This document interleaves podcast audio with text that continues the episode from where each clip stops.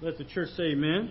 amen. If you have your Bibles or electronic devices, won't you quickly open them up to Malachi chapter 2?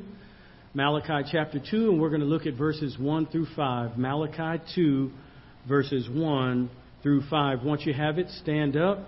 If you don't have it, go ahead and stand up. It should be up on the screen until you're able to get it on your device. Let the church say amen. amen. Verse 1. And now, O priests, this commandment is for you. If you will not hear, and if you will not take, take it to heart, to give glory to my name, says the Lord of hosts, I will send a curse upon you, and I will curse your blessings. Yes, I have cursed them already because you don't take it to heart. Behold, I will rebuke your descendants and spread refuse on your faces, the refuse of your solemn feasts, and one will take, take you away with it.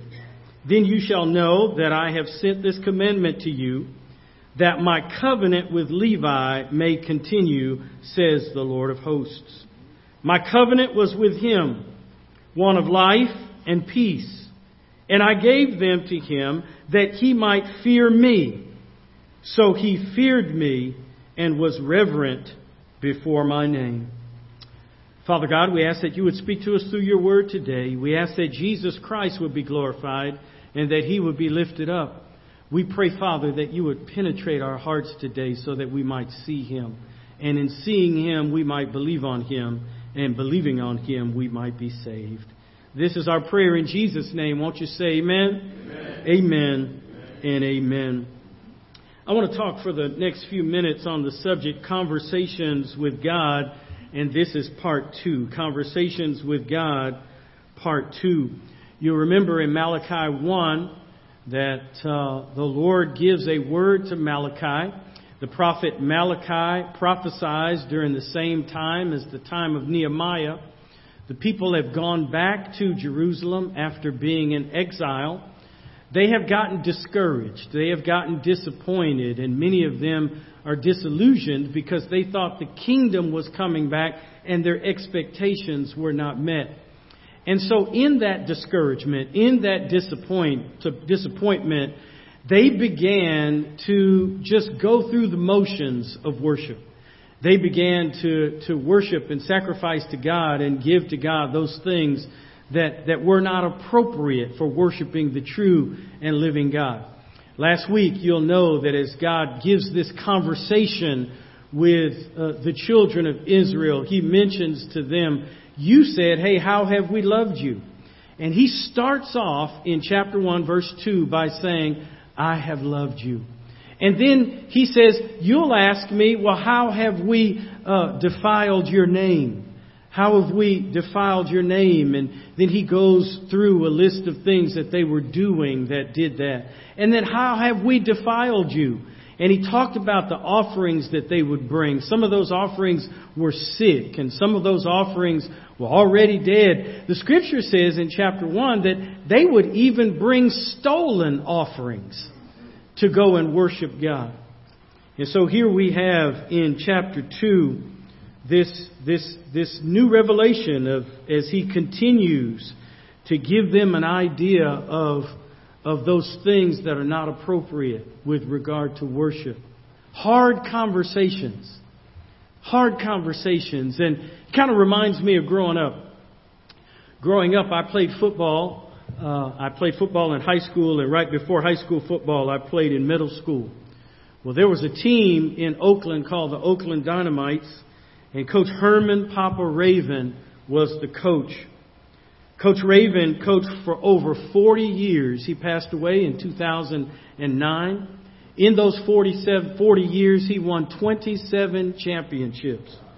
He sent uh, uh, dozens of players to the NFL, most notably Marshawn Lynch played for the Oakland Dynamites and Coach Papa Raven. Well, I remember trying out for the Oakland Dynamites when I was in the sixth grade, and they had a sixth grade team, a seventh grade team, and an eighth grade team, and at tryouts, Papa came and, and put his finger like that, and he said, although you're in the sixth grade, you're going to play for me. And so I was a sixth grader playing with eighth graders. They were a lot bigger than I was. They were a lot faster than I was. And they were a lot stronger than I was. And I said, sir, how come I have to play with the eighth grade? And he says, cause I see something in you. And so we practiced and this man who said he saw something of me uh, was harder on me than he was on anybody else on the team. I remember one night we were practicing at Fruitvale Park. It was a rainy night it was in the fall when it got dark real fast, so we were practicing under the lights. It started raining real hard, and Coach Papa Raven would not stop practice. And it was the worst practice we had ever had. The running backs kept fumbling the ball, and he blew his whistle, and he said this The next person that fumbles, I'm going to take off my belt and I'm going to whoop their blank, blank, blank. And so during the practice, we rotated running backs. And so you'll have to remember we were practicing at Fruitvale Park. It was in the nighttime. We were practicing underneath the lights. It was raining real hard. Each person that got the ball would fumble. He had gotten to his limit and he said, the next person that fumbles, I'm going to take off my belt and I'm going to spank their blank, blank, blank. Well, guess whose turn it was to get the ball? Well, I was only in the sixth grade, and these seventh and eighth graders were real happy when I got the ball because they said, oh, he's getting it. Because I was a lot smaller than they were, I was a lot slower than they were, and I wasn't as strong as they were. So he blew the whistle to start the play, and the quarterback handed me the ball. And I don't remember much about that play, but I do remember this. The linebacker hit me low and the safety hit me high and the ball went straight up in the air. And he blew the whistle again, Coach Papa Raven, who told me at tryouts that you're going to play with the eighth grade team because I see something in you. He took off his belt and spanked me right in front of everybody. He didn't spank me on my rear end because I had on a girdle, and those of you who've played football know what a girdle is. They're the pads that cover your sides and your rear end. But he tore up my legs. He didn't hit me once. He hit me but good. I was in the sixth grade playing with these older boys, and I didn't want them to see me cry, so I just held it in till after practice. How could this man that said he saw something in me, how could this man that gave me the privilege of playing with the older boys, how could this man who says, I see the potential in you, humiliate me and correct me in front of everybody on the team? Well, men and women, I, I, I believe we live in a day and age where people can't handle correction. I'll tell you what did not happen. I did not go home and tell my mama and dad so that they could storm back up to the park and give Coach Raven a piece of their mind. It never crossed my mind to quit the team. It never crossed my mind to give up. It never crossed my mind to give in or to give out.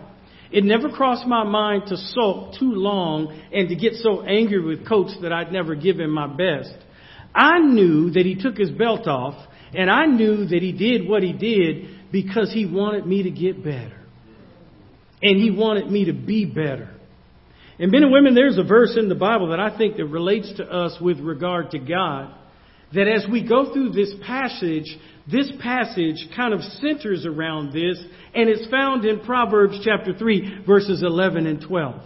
It should be up on the screen, and it says, My son, do not despise the chastening or chastening of the Lord, nor detest his correction. For whom the Lord loves, he corrects, just as a father the, the Son in whom He delights. Men and women, we've got to see correction differently. We've got to see that when people tell us what we're doing wrong, or they tell us about our errors, or tell us about those things that need to be corrected in our lives, we have to see them as blessings and not curses. And so this idea of correction is here in Malachi 2. The Lord is correcting His people. He begins the correction in chapter 1. He begins the correction by telling them, you're gonna say this. How have you loved me? You're gonna say this. How have we denied your name or defiled you? How have we done this? And then he begins his correction with the priests. Before we get into that, what I'd like to do is to give you another brief word on good communication. Last week I gave you a word on starting off the communication the way God starts off the communication in chapter 1 verse 2 where he tells the Israelites, I love you. I have loved you. And he, he, he has a, a whole history of his love uh, uh, with the Israelites and that love is undeniable. But in addition to starting off with praise, because a conversation rarely rises above the first three minutes, and an example of that is Psalm 100, where we enter his gates with thanksgiving and into his courts with praise. You enter into the conversation positively. I believe that in addition to praise, there is caring. And if you enter into a difficult situation where either you are the one giving the correction or you are the one receiving the correction, there should be a level of care. Because with a lot of people, we enter into fights and, and, and struggles because we have not won the right to be heard. Nobody's going to listen to this correction unless they know that you care. The old adage is true. People don't care how much you know until they know how much you care. And you demonstrate that care and, and express it in nonverbal ways, through facial expressions, through body language, through eye contact, without distraction. So that this individual who's giving you the correction, you are able to receive it because you know that they love you. If you know what I'm saying, say amen. amen. And so the focus is on the actions of the individual and not the individual's person or their character. There's a difference between complaints and criticism. Men and women, I believe that God gives us the right to complain. As a matter of fact, this whole prophecy is a prophecy of God complaining about the actions or inactions of His people. Let the church say amen. amen. Men, uh, tighten your buckle because it is all right for your wife to complain. If the complaint focuses on actions, it's not okay for them to criticize your person. What do I mean by that? Let's just say in your marriage, your husband is to take out the garbage on Tuesdays and Thursdays. And he does not take out the garbage. The garbage man comes through at 7:30 a.m. and the garbage can is not out there. A criticism would be, "Honey, you are lazy. You're not taking out the garbage. You're lazy." Well, what you have done is attacked his person and his character. What's different than this criticism is a complaint. Honey, I got a complaint. It really frustrates me when you don't take out the garbage. The focus is on taking out the garbage. The focus is on his inaction, his lack of doing what he is supposed to do and fulfilling his responsibility. You haven't called him a name. You haven't attacked his person. You haven't attacked his character. You have attacked the action. And why am I saying this? Because in chapter 2, you can tell that God is complaining you can tell that he is complaining and the focus is not on the character of the children of Israel because in chapter 1 verse 2 he says, I have loved you. I love you. But my motive for my complaint is I want you to be better because I know you are better. You have a high calling. If you understand what I'm saying, say amen. Many of us have gotten into arguments and we've gotten into disagreements and we've got into those hard discussions because you've had to talk about some hard issues and you've done two things. Number one, you've jumped on it right away and you hadn't started out positive and any discussion like that, the first three minutes determines how the rest of the conversation will go. And the other is the body language is negative. The facial expression is negative.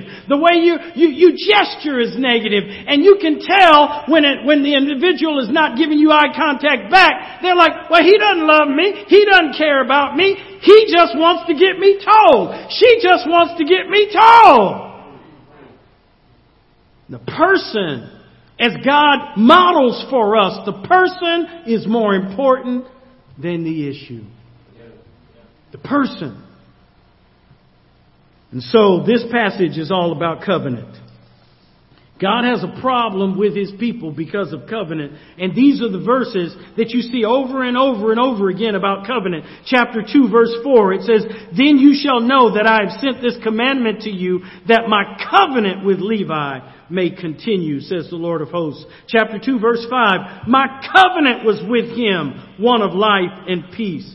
Chapter 2 verse 8, You have corrupted the covenant of Levi chapter 2 verse 10, why do you deal treacherously with one another by profaning the covenant of the fathers? And then chapter 2 verse 14, because the Lord has been witness between you and your wife of your youth with whom you have dealt treacherously, yet she is your commandment and your wife by covenant.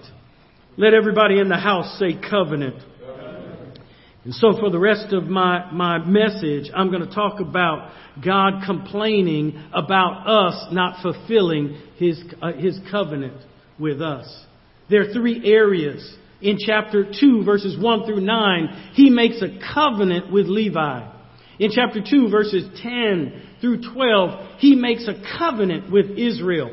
In chapter, thir- chapter 2 verses 13 through 17, he makes this covenant and gives a word about the covenant of marriage.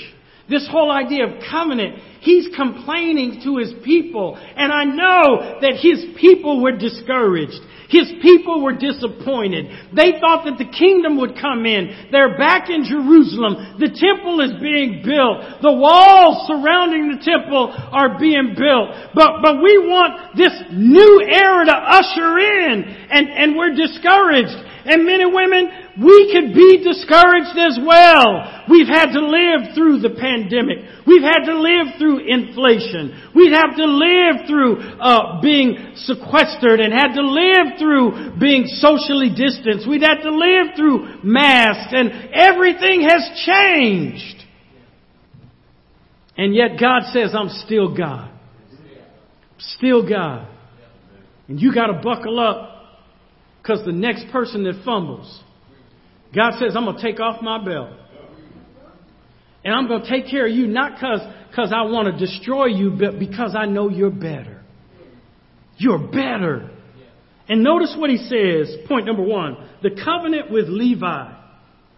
It is this covenant that he makes as, as, as, as we are his people and we're to have the ministry of a priest. The Levites were the tribe who were priests. The Levites were the tribe that was sprinkled about amongst all the other tribes so that all the other tribes could have priests that were there that would make offerings and, and feasts and would celebrate what God is doing in their lives. And you get the idea that this, this covenant that he makes with them is one of ministry. And you get the idea that the covenant is twofold. That this, these priests are to know God and to make Him known. They're to know God and to make Him known. You get the idea in the, in the verses. If you were to look at verse 5, it says, He, Levi, feared me and was reverent before me. This covenant, Levi had this reverence for God. And you look at verse 6, it says that this knowing of God's Word, the law of truth was in Levi's mouth. And then in verse 6 it says, He, Levi, walked with me in peace and equity. And then in verse 7 it says that, that he should keep knowledge and people should seek the law from his mouth uh, because his mouth would bring trouble instead of a blessing to the world. You get the idea that there is reverence, there is knowing God's Word, there is this godly character that the, the Levites should have, and there's this promoting of God's Word to the nations. That, that, that the people and the priests of Malachi's day were so far away from that. That chapter 2 says, these blessings and sacrifices that you bring to me, I'm going to turn them into curses. These animals where the focus when they're sacrificed is the blood on one end, these animals come and they're full of refuse on the back end. And what I've commanded you to do in my law is to take the refuse once you sacrifice these animals and take it outside the gate and burn it. What I'm going to do because your heart isn't right. What I'm going to do because you're going through the motions. Instead of recognizing the blood, I'm going to take the refuse and I'm going to wipe it all over your faces. And then you're going to have to go outside the gate. See, he is so upset with the priests of Malachi's day not fulfilling the high calling that he has called them. That he says, you can go through the motions if you want to. You can think you're alright with me if you want to. You can have this religious veneer if you want to. But I know where your heart is. And I will take these blessings, these sacrifice, that sacrifices that you think that I will accept, and I'll make them curses. And men and women, we need to be careful. We need to be careful about going through the motions because he's given us a high calling.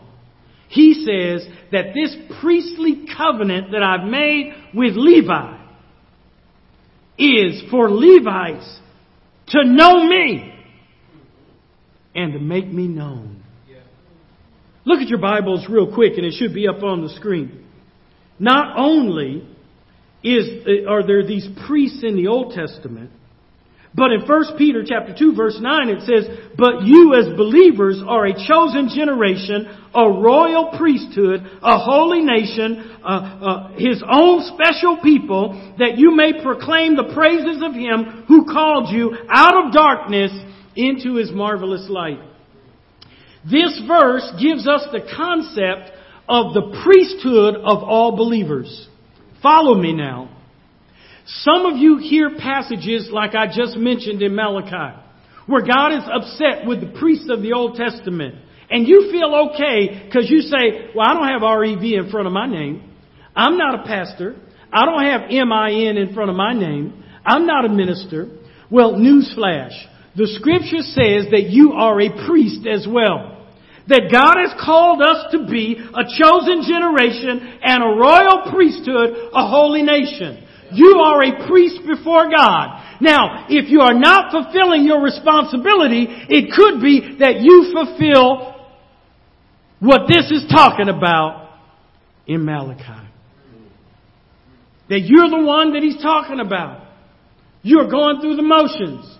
You're thinking you're okay. Just leave it to the professionals. It is your job to pray for folk. It is your job to share the word with folk. It is your job to tell people about Jesus. It is your job to intercede. It is your job. If you don't have any other committed Christians in your family, then you the one. You're bemoaning the fact that you don't have any Christians on your job. You the one. You the one. It could be that you don't have any Christians around you. You don't have any Christian friends. You're the one. You see, our job as priests is to know God and to make Him known. If you understand what I'm saying, say amen. amen. Point number two, not only is he upset about his covenant uh, with Levi, he's also upset about his covenant with Israel. Verses 10 through 12 have, have we not all one Father? Has not God created us? Why do you deal treacherously with one another by profaning the covenant of the fathers? Judah has dealt treacherously, and an abomination has been committed in Israel and in Jerusalem. For Judah has profaned the Lord's holy institution, which he loves. He has married the daughter of foreign gods. May the Lord cut off from the tents of Jacob the man who does this, being awake and aware, yet, yet who brings an offering to the Lord of hosts. He says this, I got a problem with you, Israel, because I've made a commitment to you and a covenant with you. You're supposed to be married to me, but you're marrying foreign gods. What he's saying is this, you believers, in God, you believers in Jesus Christ, you believers who say you are God's people, you're in love with everything but God. Most of us are in love with power. We're in love with control. We're in love with resources. Some of us are in love with gadgets. Some of us are in love with, with pleasure. Some of us are in love with everything but God. We're in love with what this world has to offer. Love not the world nor the things that are in the world, the lust of the eyes, the lust of the flesh, and the boastful pride of life. God says you're in love with all of that. You're in love with goodies, girls, and greed. You're in love with pleasure and power and, and promiscuity. You're in love with those things that are not God. And God says, I'm a jealous God. I'm married to you. And yet you're going on with, with foreign gods. The King Solomon had that same problem and he had over a thousand concubines and his heart went far away from God. We're supposed to be married to God, and yet we're playing the harlot. There's a whole book in the Old Testament, Hosea, about a, a, a, woman who was married to Hosea that has prostituted herself with others. And men and women, we got to check our affections. We got to ask yourself, who do you love? You got to ask yourself, what am I giving time to? And the issue becomes we need to worship God with our whole heart, not half a heart. Well, how do you do that, Pastor Mike? I'll give you three ways. There are a whole bunch more. But I believe we can love God and demonstrate that we love God through our prayer life. How often do you pray? One person said you can tell how, how popular a church is by their attendance on Sunday morning. You can tell how popular a preacher is by church attendance on Sunday night. But you can always tell how popular Jesus is by the attendance at prayer meeting. Men and women, we gotta pray. We demonstrate that we love God through our prayer life, but not only that, you demonstrate that you love God through your praise life. When nobody has to force you to praise, Nobody has to force you to sing. Nobody has to force you to lift up holy hands. Nobody has to, nobody has to force you to, to get exci- excited, excuse me, about God. Nobody has to light a fire on you because you brought your own. Men and women, through our prayer life, through our praise life, and, and, and the last thing is probably the foundation. You know and you demonstrate your love for God through making Him your priority. well, Pastor Mike, how do you do that? Whenever there is a decision to be made between something else and God, you choose God. it's a priority. It's what you do first. It is, it is not first amongst a, a list of things. It is number one that gives definition to everything on your list. So that God is always number one in my life because I always consider Him in everything that I'm about in my life. Men and women, He had a problem because they were they, they, they were, were, were, defying and, and denying, defiling this covenant that he made with the priests, the Levites. He was upset and complaining because of the covenant that he made with Israel. He says, I am married to you. I'm a jealous God. I don't want you to wander off and your, your heart have other affections. But point number three. Look down at verses 13 through 17. He's talking about the covenant of marriage. The covenant of marriage, a marriage of promise. Why is he so upset about this? Verse 13 says, And this is the second thing that you do. You cover the altar of the Lord with tears, with weeping and crying. So he does not regard the offering anymore, nor receive it with goodwill from your hands. Yet you say, For what reason, Lord? How come you're not receiving our offering? We're crying at the altar. Because the Lord has been witness between you and the wife of your youth, with whom you have dealt treacherously. Yet she is your companion and your wife by covenant. But did he not make them one? Having a remnant of the Spirit, and why one? He seeks godly offspring. Therefore take heed to your spirit and let none deal treacherously with the wife of his youth. For the Lord God of Israel says, I hate divorce. Well, what's the, the, the, the background here? The background is that the children of Israel came back. The children of Israel came back. They got bored. They, they, they, they, worshiping God became so familiar that it lost its meaning. And they start drifting further and further and further away from God. And the men of Israel start marrying women who believed in foreign gods. Now get this, God is not talking about interracial marriage because of race. So that has zero to do with it. God is talking about believers purposefully marrying unbelievers who they know don't believe in God. He's talking about that. Who have no, no thought of, of, well, maybe I'll embrace Jehovah as well. No, they believe in their God, you believe in your God, and listen, if that happens, you are going to wander. If you don't decide to outright say you don't believe in God anymore, you will not have the fire that you once had. And men and women, we need to be careful. God is more concerned about you marrying someone who doesn't believe in Jesus Christ the way you do. He's more concerned about that than he ever is about you marrying somebody of another race. That has zero to do with it. And there is no prohibition about that. But there is prohibition about you being unequally yoked. And so the children of Israel, the men, had gotten so low that they had married the, uh, the, the other Israelite women and they would divorce them so that they could marry somebody of a foreign God. It would be as if I, I got a divorce so that I could marry somebody else who wasn't saved. And divorcing of no reason whatsoever. And God says, I hate divorce. Well, why does he hate divorce? He hates divorce because of what it does to his people. Notice this. And we as the church have translated this wrong.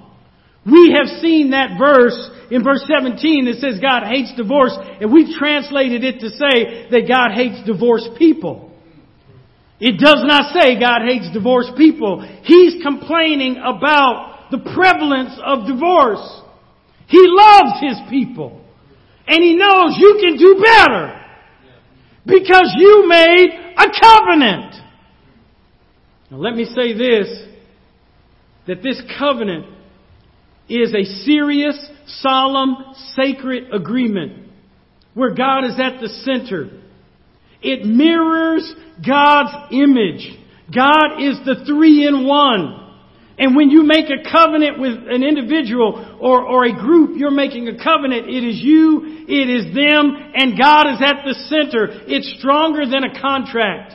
It's more powerful than just a spoken agreement. It is a covenant between you, someone else, and God. This threefold strand is not easily broken. It is a covenant made between you and God. And if you were to practice the law of first occurrence. We see this covenant in Genesis 15 where God makes a covenant with Abram. In John, uh, uh, Genesis 15, 6, it says, and Abram believed God and it was credited to him as righteousness. And you go on in the chapter and God puts Abram in a trance and he sees in this trance that there uh, are these animals that are sacrificed. They're, they're cut in two. One half of the animal is on one side and one half of the animal is on this side. And it's about three different animals that go up. And all of a sudden in this trance, Abram sees this burning pot going through in between the slain animals. And at the end of it, in, in verse 17, I believe it is, the Word of God says, and God made a covenant with Abram there.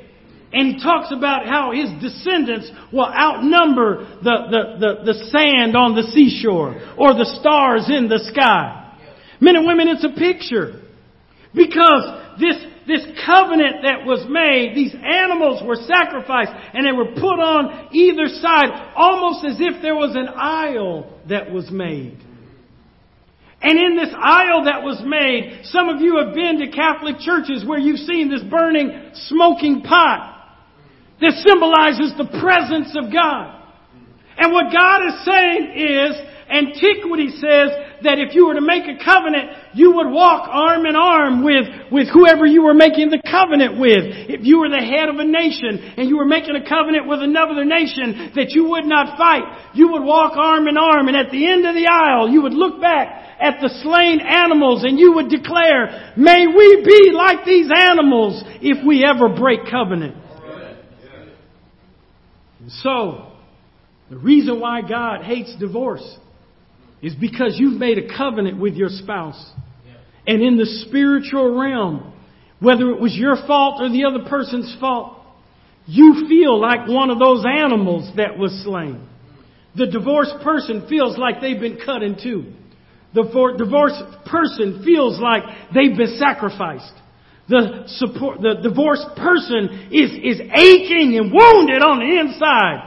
The, the divorced person is suffering because that covenant has been broken. And what God says is, I've made a covenant with Levi. I've called you to be priests. Don't break my covenant. Because if you break my covenant, you're not getting away with anything. You will experience it, the consequences of breaking the covenant.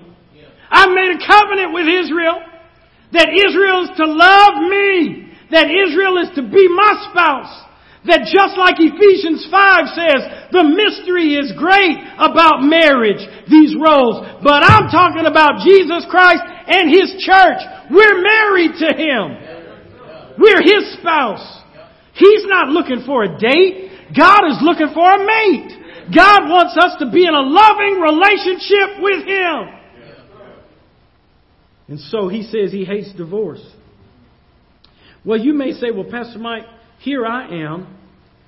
I, have listened to you preach, and you've said that I'm a priest like Levi.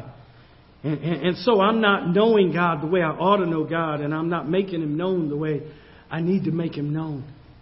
And then, then you talked about Israel. I, I, can't say if I was to be honest with you, I can't say that I'm loving him with a whole heart. It's not full like it used to be. I, I just feel like I'm backslidden. And Lord, and, and, and you keep preaching about how I ought to do better. And, and, and that, and, and I want to do better. And now you've gotten to marriage, and even though I'm not married, if some of us are single, or if we are married, we can't say we're living up to our responsibility toward our spouse. We can do better! Well, I take you back to that first covenant where these animals are sacrificed. What I didn't tell you before is that it was a bloody covenant. It was a bloody covenant. And Abram stood back and watched as God, as seen in this smoking pot, would go down the aisle. And after he gets to the end of it, the Lord is the one that declares, I have made a covenant with you, Abram.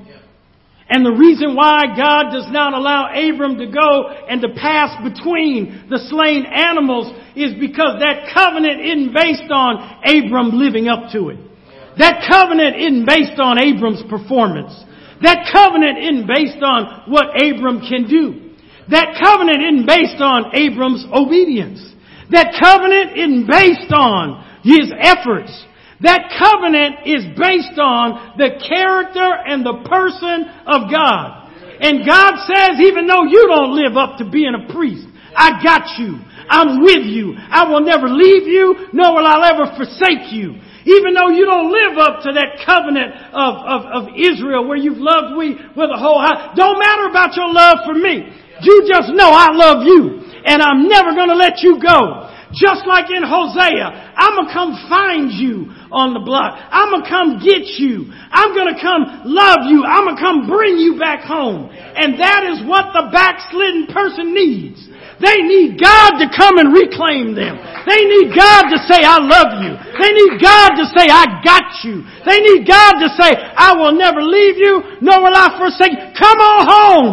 Because it's His kindness that brings about repentance. And men and women, We are married to God and God says, I ain't gonna be the one to leave.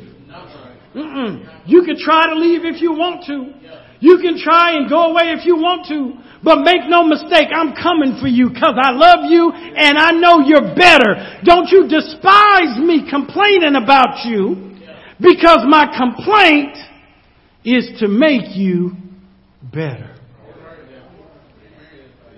And so I finished out my season with Herman Papa Raven with Oakland Dynamites. My seventh grade year, I got a bit, little bit bigger and a little bit stronger and a little bit faster. And I started at quarterback that year, and, and we won our area in Northern California. We went down to Orange County, California, LA area to play in the Orange Bowl.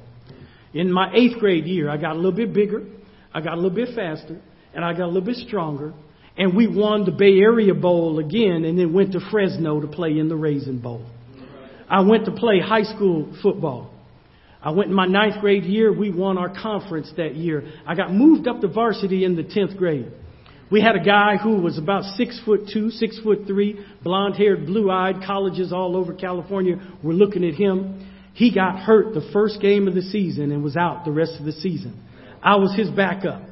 Our next game, we played Skyline High School in Oakland. Skyline was one of the best uh, football teams, had the best sports programs in our area. We went all the way up to the top of, of the hills in Oakland to play Skyline High.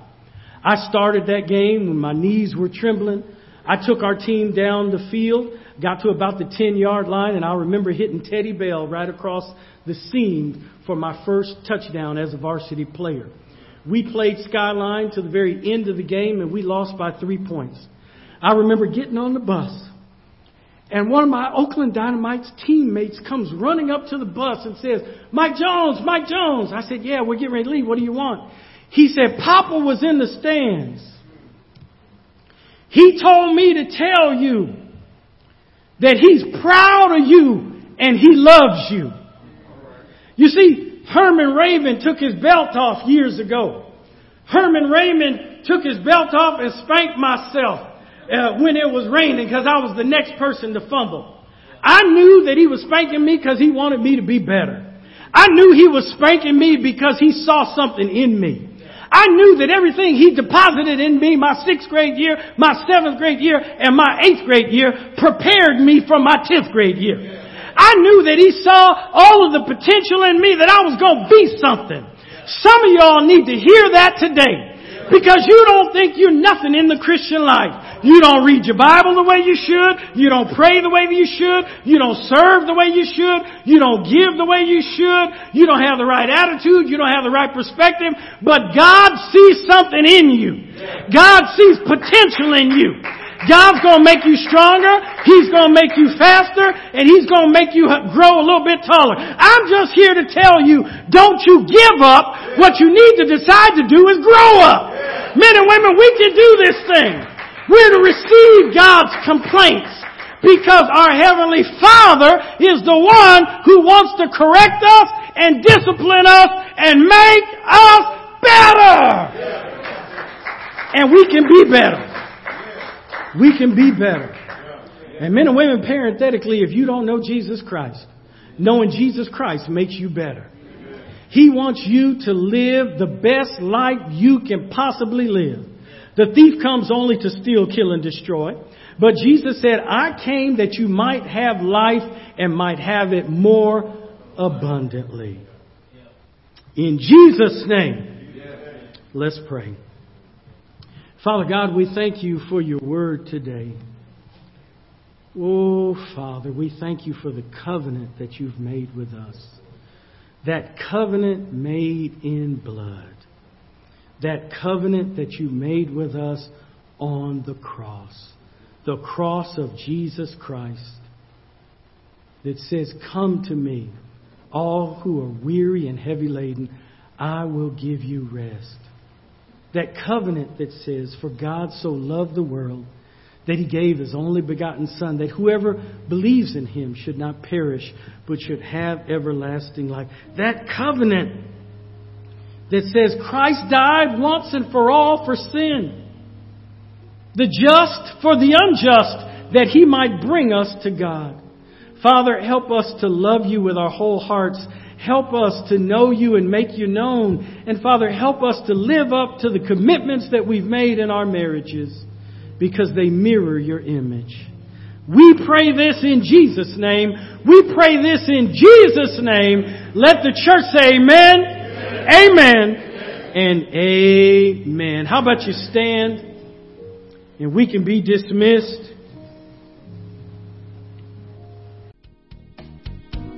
Thank you for joining us today, and we pray that you've been blessed. For more information about our church, we invite you to either visit our website at harvestcpc.com or call us at 205-853-5033. Until next time, be blessed.